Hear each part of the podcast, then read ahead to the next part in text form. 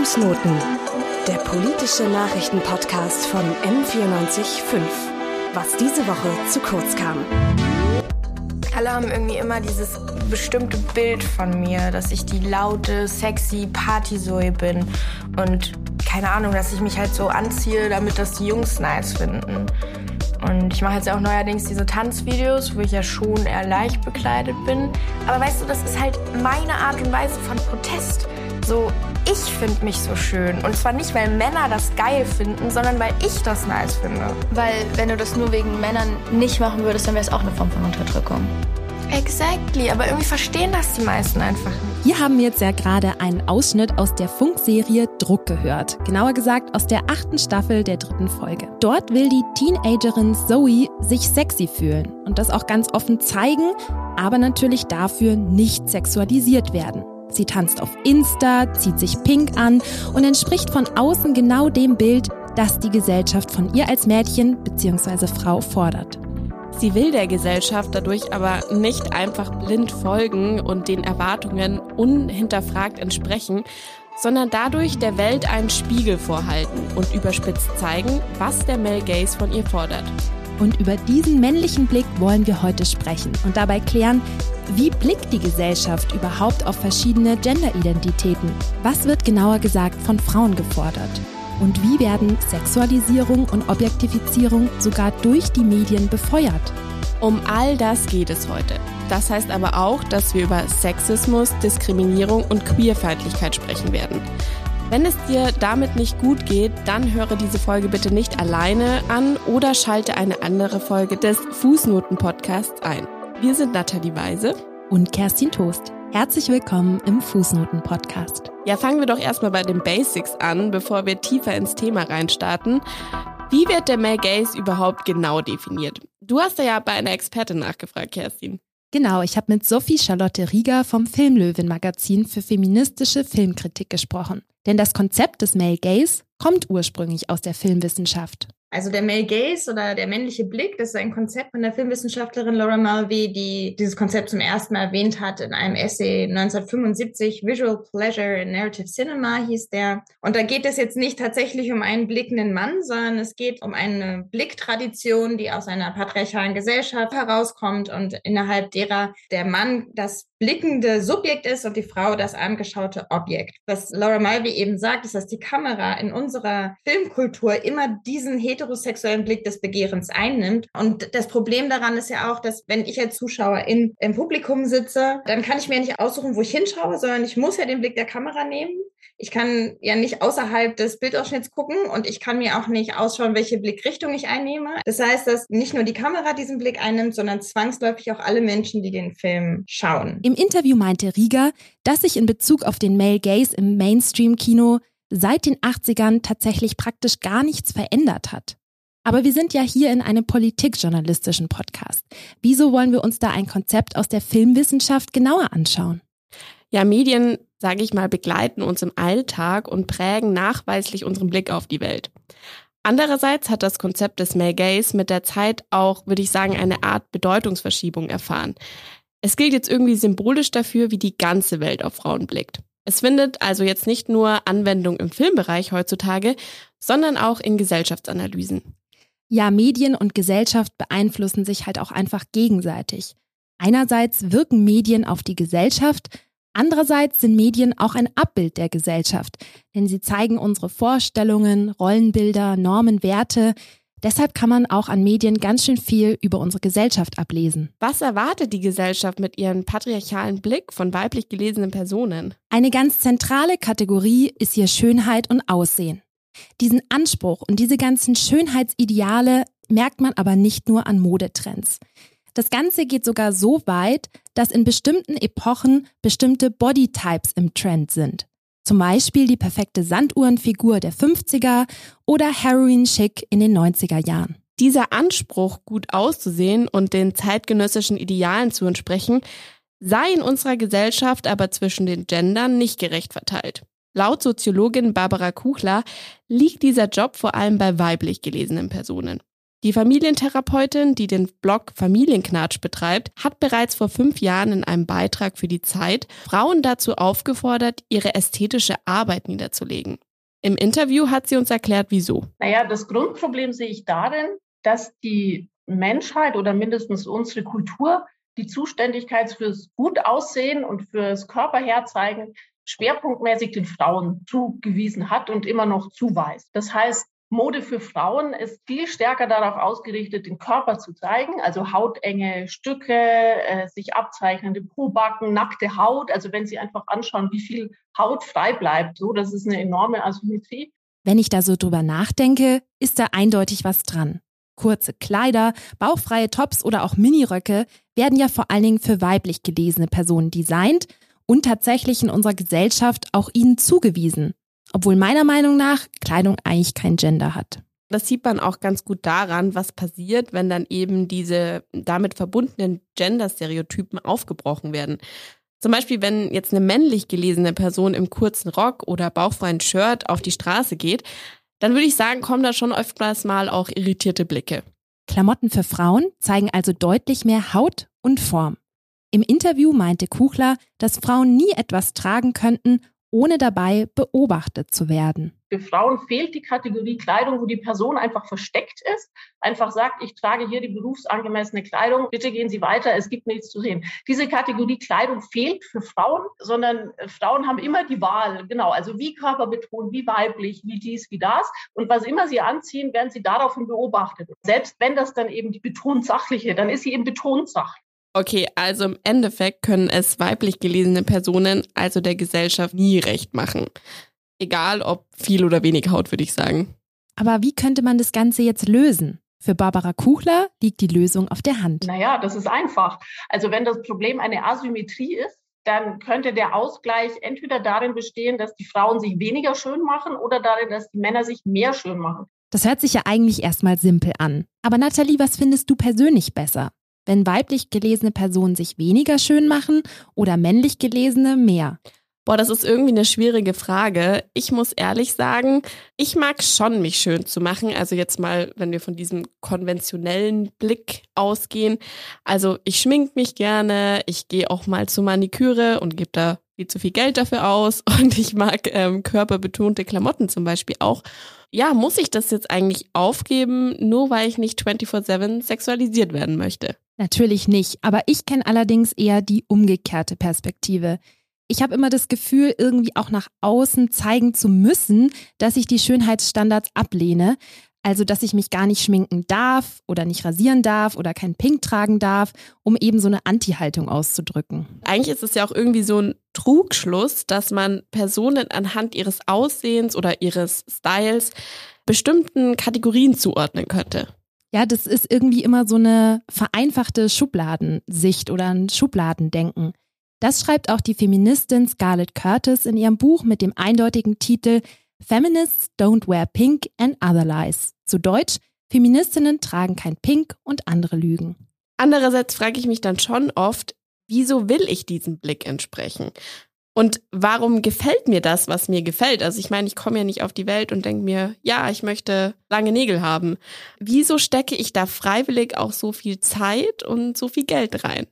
Für mich steht da ein bisschen die Frage im Raum, kann man sich wirklich nur für sich selbst schön machen oder können wir gar nicht frei von diesem Male Gaze sein? Das haben wir auch Soziologin Kuchler gefragt und sie sieht das tatsächlich sehr kritisch. Und alle Menschen ziehen sich selbstbestimmt an. Aber in dieser Selbstbestimmtheit stecken gesellschaftliche Hintergründe.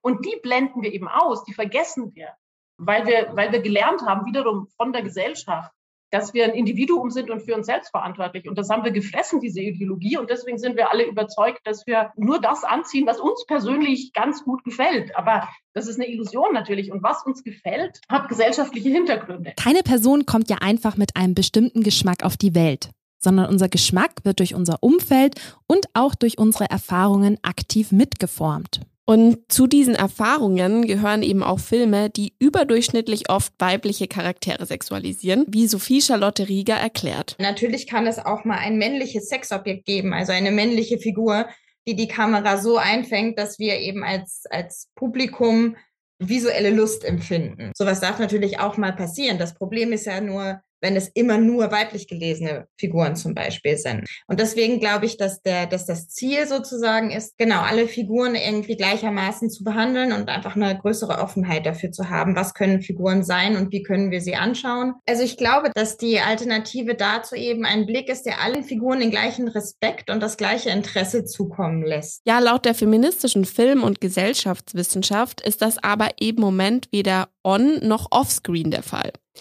Denn weiblich gelesenen Personen wird oft keine Komplexität zugestanden, sondern sie werden zum Sexobjekt männlicher Begierde. Ja, die feministische Wissenschaft sagt also, wir leben in einer patriarchalen Welt. Deshalb haben Frauen den sexualisierenden Blick auf sie sogar internalisiert, also verinnerlicht. Oft wird da auch von einem Patriarchat ohne Patriarchen gesprochen. Zum Beispiel der Soziologe Pierre Bourdieu sagt, es braucht gar nicht explizit einen männlichen Herrscher, damit das Patriarchat weiter bestehen kann, sondern wir alle halten es tatsächlich dadurch, dass wir diese Strukturen so krass verinnerlicht haben, aufrecht. Jetzt haben wir vor allem über äußerliche Anforderungen an weiblich gelesene Personen gesprochen. Vor allem schön und sexy sollen sie aussehen. Doch hat die patriarchale Gesellschaft auch Anforderungen, wie genau sie sich verhalten sollen, um sozial akzeptabel zu sein. Laut der Philosophin Judith Butler müssen wir alle unser Gender ständig durch äußerliche und innerliche Performances bestätigen, um Akzeptanz zu erfahren. Damit hat sich auch Ann-Christine Klusti in ihrem Buch Süß beschäftigt, das 2021 erschienen ist. Darin betrachtet sie die äußeren und auch die inneren Zwänge, die auf Frauen und ihr Leben heutzutage wirken. Lusty zeigt in ihrem Buch, wie Frauen in süßliche Erzählungen gedrängt werden und damit patriarchale Strukturen bestätigt werden. Aber was genau meint sie damit? In ihrer Analyse unterscheidet sie zwischen der sanften Frau, der süßen Frau und der zarten Frau. Ich würde sagen, wir beginnen mal mit der ersten Figur, der sanften Frau. Wie sie sich verhält, beschreibt Ann-Christine Glusti folgendermaßen. Die sanfte Frau ist gut im Geben, niemals laut, niemals fordernd. Still leistet sie das, was verschiedene Strömungen des Feminismus mal als Reproduktionsarbeit, mal als Kehrarbeit bezeichnen. Still legt sie auf diese Weise fortwährend das Fundament allen kapitalistischen Wirtschaftens. Die Figur der sanften Frau ist also eine stets kümmernde Person. Sie erhält für ihre Sorgearbeit keinen Lohn, denn sie macht das ja gerne. Angeblich macht sie das nicht nur gerne, sondern es wird ihr sogar gesagt, dass sie von Natur aus einfach kümmernd sei. Das heißt, man muss sie für ihre Sorgearbeit für Familie, Freundinnen oder Partnerinnen auch gar nicht bezahlen. Diese Sorgearbeit wird einfach ja, ihnen zugeschrieben, weil sie eben sanft sind und dadurch wird diese Sorgearbeit unsichtbar. Das findet Klusti. Auch hat die Autorin eine Erklärung dafür, warum wir gesellschaftlich die Figur der sanften Frau sogar brauchen. Darum war es im Laufe der Geschichte des Patriarchats immer wieder ein genialer Einfall, diese Arbeit zur Nichtarbeit, eben zur Sanftheit zu verklären, wodurch die täglichen Anstrengungen vieler Frauen unsichtbar gemacht wurden. Diese unsichtbare Arbeit meint Kochen, Putzen, Waschen und auch andere Haus- und Pflegearbeit. Ja, und kleiner Funfact zwischendurch, ziemlich viele berühmte Cis-Männer haben die meiste Zeit ihres Lebens bei ihrer Mutter im Hotel Mama gelebt. Zum Beispiel Adam Smith, Begründer der klassischen Nationalökonomie. Ja, die sanfte Frau ist also eine still sich aufopfernde Person, fast schon wie so eine Übermutter oder eine Madonna. Die nächste Figur, die Ann-Kathrin Klusti beschreibt, ist die süße Frau. Die süße Frau hat gelernt, sich selbst als Objekt zu betrachten. Sie unterliegt einem permanenten Blick von außen, den sie übernimmt, auf sich selbst richtet, durch den sie sich prüft. Bei der Figur der süßen Frau geht es also um sexuelle Selbstbestimmung. Denn laut Klusti haben weiblich gelesene Personen vor allem gelernt und auch internalisiert, Cis-Männern einfach um jeden Preis zu gefallen. Was ich hier auch ziemlich interessant finde, ist, dass sie auch das Thema sexuelle Freiheit und Gelegenheitssex in diesem Teil des Buchs anspricht Häufig fordere die Gesellschaft von Frauen, dass sie sagen sollen, auf was sie stehen und dass man Grenzen ziehen soll. Und ich meine, das sind ja auch absolut wichtige Punkte, die auch absolut äh, vertretenswert sind. Aber da kann eben ein ganz neuer Performance-Druck entstehen. Hier findet also eine Verschiebung in der Verantwortung statt. Schuld sind einzelne Personen und nicht die gesellschaftlichen Strukturen. Die werden unsichtbar gemacht, sodass sie auch gar nicht verändert werden können. Ich finde diese Paradoxie, mit der sich viele weiblich gelesene Personen auseinandersetzen müssen, hat sie in der folgenden Stelle nochmal sehr treffend zusammengefasst. Wenn du nicht weißt, worauf du stehst, liegt das nicht daran, dass du im Biologieunterricht deine Klitoris als zu vernachlässigen Schwellkörper kennengelernt hast. Wenn du ein schamhaftes Verhältnis zu deinem Körper hast, liegt das etwa nicht daran, dass Menstruationsblut in der Tamponwerbung noch immer klinisch blau ist. Nein, das alles liegt allein an dir. Jetzt haben wir bereits die Figuren der süßen und der sanften Frau kennengelernt. Die dritte ist die zarte Frau, die folgendermaßen definiert wird. Zartheit kann, wie im Falle der Femme Fragile, vor allem eine Zuschreibung von außen darstellen. Aber sie kann ebenso tief eingeschrieben in weibliche Subjektivität sein, kann also aktiv von Frauen gelebt und verkörpert werden und dabei nicht zuletzt auch eine bewusste Geste der Selbstverteidigung sein. Eine Verhaltensweise, die Frauen als ewig unschuldige Wesen tarnt. Frauen werden stereotypisch als beschützenswert und unschuldig idealisiert. Aber einen Aspekt finde ich hier besonders spannend, der auch dieses Ganze mit der Unschuld wegnimmt. Klusti beschreibt, dass weiblich gelesene Personen dieses stereotype Bild sogar zu ihrer Verteidigung nutzen. Denn so werden Frauen einfach nicht als Täterinnen wahrgenommen. Ja, ein Beispiel wäre da der NSU-Prozess. Im Rahmen dessen wurde Beate Zschäpe anfangs als ahnungslose, verliebte Mitläuferin dargestellt. Und Erst mit der Zeit wurde klar, dass sie definitiv nicht ahnungslos gewesen ist. Es ist super interessant nochmal zu sehen, wie diese Bilder dann auch umgedeutet und auch genutzt werden. Aber ziehen wir doch mal ein kurzes Zwischenfazit. In der Gesellschaft wirkt bewusst und auch unbewusst das Bild, dass weiblich gelesene Personen sich um andere kümmern sollen, sexuell verfügbar sein sollen und beschützenswert sein sollen. Diese Forderungen der Gesellschaft betreffen alle Personen. Aber eine weitere persönliche Perspektive auf diesen Performance-Druck des Male Gaze bringt uns Cora Hackel näher. She They ist YouTuberin zum Thema Queerness und Transidentität und arbeitet beim queeren Jugendnetzwerk Lambda Bayern. Nach einigen geschlechtsangleichenden Maßnahmen steht Cora jetzt vor einem Dilemma. Also das ist genau den Struggle, den ich zurzeit auch irgendwie habe, dass ich mir denke, es ist für mich natürlich einfach angenehmer im Alltag, wenn ich einfach nur als Frau wahrgenommen werde. Aber damit geht halt dann direkt Sexismus, Misogynie und so weiter einher. Will ich halt diskriminiert werden, weil ich trans bin oder will ich diskriminiert werden, weil ich eine Frau bin? Und ich kann mich halt irgendwie zwischen den beiden Sachen entscheiden. Aber was anderes kommt nicht in Frage. Wenn Cora sich also nicht dem männlichen Blick entsprechend anzieht, wird sie als Transperson diskriminiert. Aber auch wenn sie den gesellschaftlichen Erwartungen entspricht, dann ist sie einer Sexualisierung ausgesetzt. Sie kann es also praktisch der Gesellschaft nie recht machen, wie sie es beschreibt. Aber nicht nur das. Cora hat mir im Interview auch erzählt, dass in unserer Gesellschaft ein extremer Druck auf Transpersonen ausgeübt wird und schon fast aktiv gefordert wird, dem Male Gaze besonders stark zu entsprechen. Also dass mir immer wieder die Frage gestellt wurde, wann ich dann jetzt anfange, als Frau zu leben, weil ich keine Kleider getragen habe. Was halt total schwachsinnig ist, einfach vor dem Gedanken, dass die meisten Cis-Frauen, die ich kenne, die tragen hin und wieder mal ein Kleid, aber die meiste Zeit auch Hosen. Aber bei Transfrauen ist dann so dieses Ding, du musst Kleider und Röcke tragen und lange Nägel haben und immer perfektes Make-up und so weiter. Sonst versuchst du es ja nicht genug, um auch wirklich als Frau anerkannt zu werden. Also nicht nur gesellschaftliche Strukturen sorgen irgendwie dafür, dass wir da in diese Überperformance von Geschlecht gedrängt werden, sondern auch jetzt allein das TSG, das ja hoffentlich bald mal durch ein Selbstbestimmungsgesetz ersetzt wird. Hier kurz zur Erklärung. Das sogenannte Transsexuellengesetz kurz TSG, ist ein Gesetz aus den 80ern. Es regelt, wie Transpersonen ihren Vornamen und ihren Geschlechtseintrag rechtlich ändern lassen können. Im Moment braucht man dafür mehrere psychologische Gutachten, auch Geld und sogar ein Gerichtsverfahren. Viele Transpersonen empfinden diese aktuelle Regelung als demütigend. Die Gutachtengespräche, dass das teilweise wirklich gefordert wird, sind dann auch so Sachen wie, dass man Klischees entsprechen muss. Also wenn ich jetzt zum Beispiel sage, ich habe früher auch mal Fußball gespielt, dann kann es sein, dass ich meinen Vornamen und meinen Geschlechtseintrag nicht ändern darf, weil das ja männliche Interessen sind. Diese Schilderung zeigt nochmal, dass der Male Gaze eben nichts harmloses ist, sondern sogar Diagnosen und Personenstandsänderungen davon geprägt sind.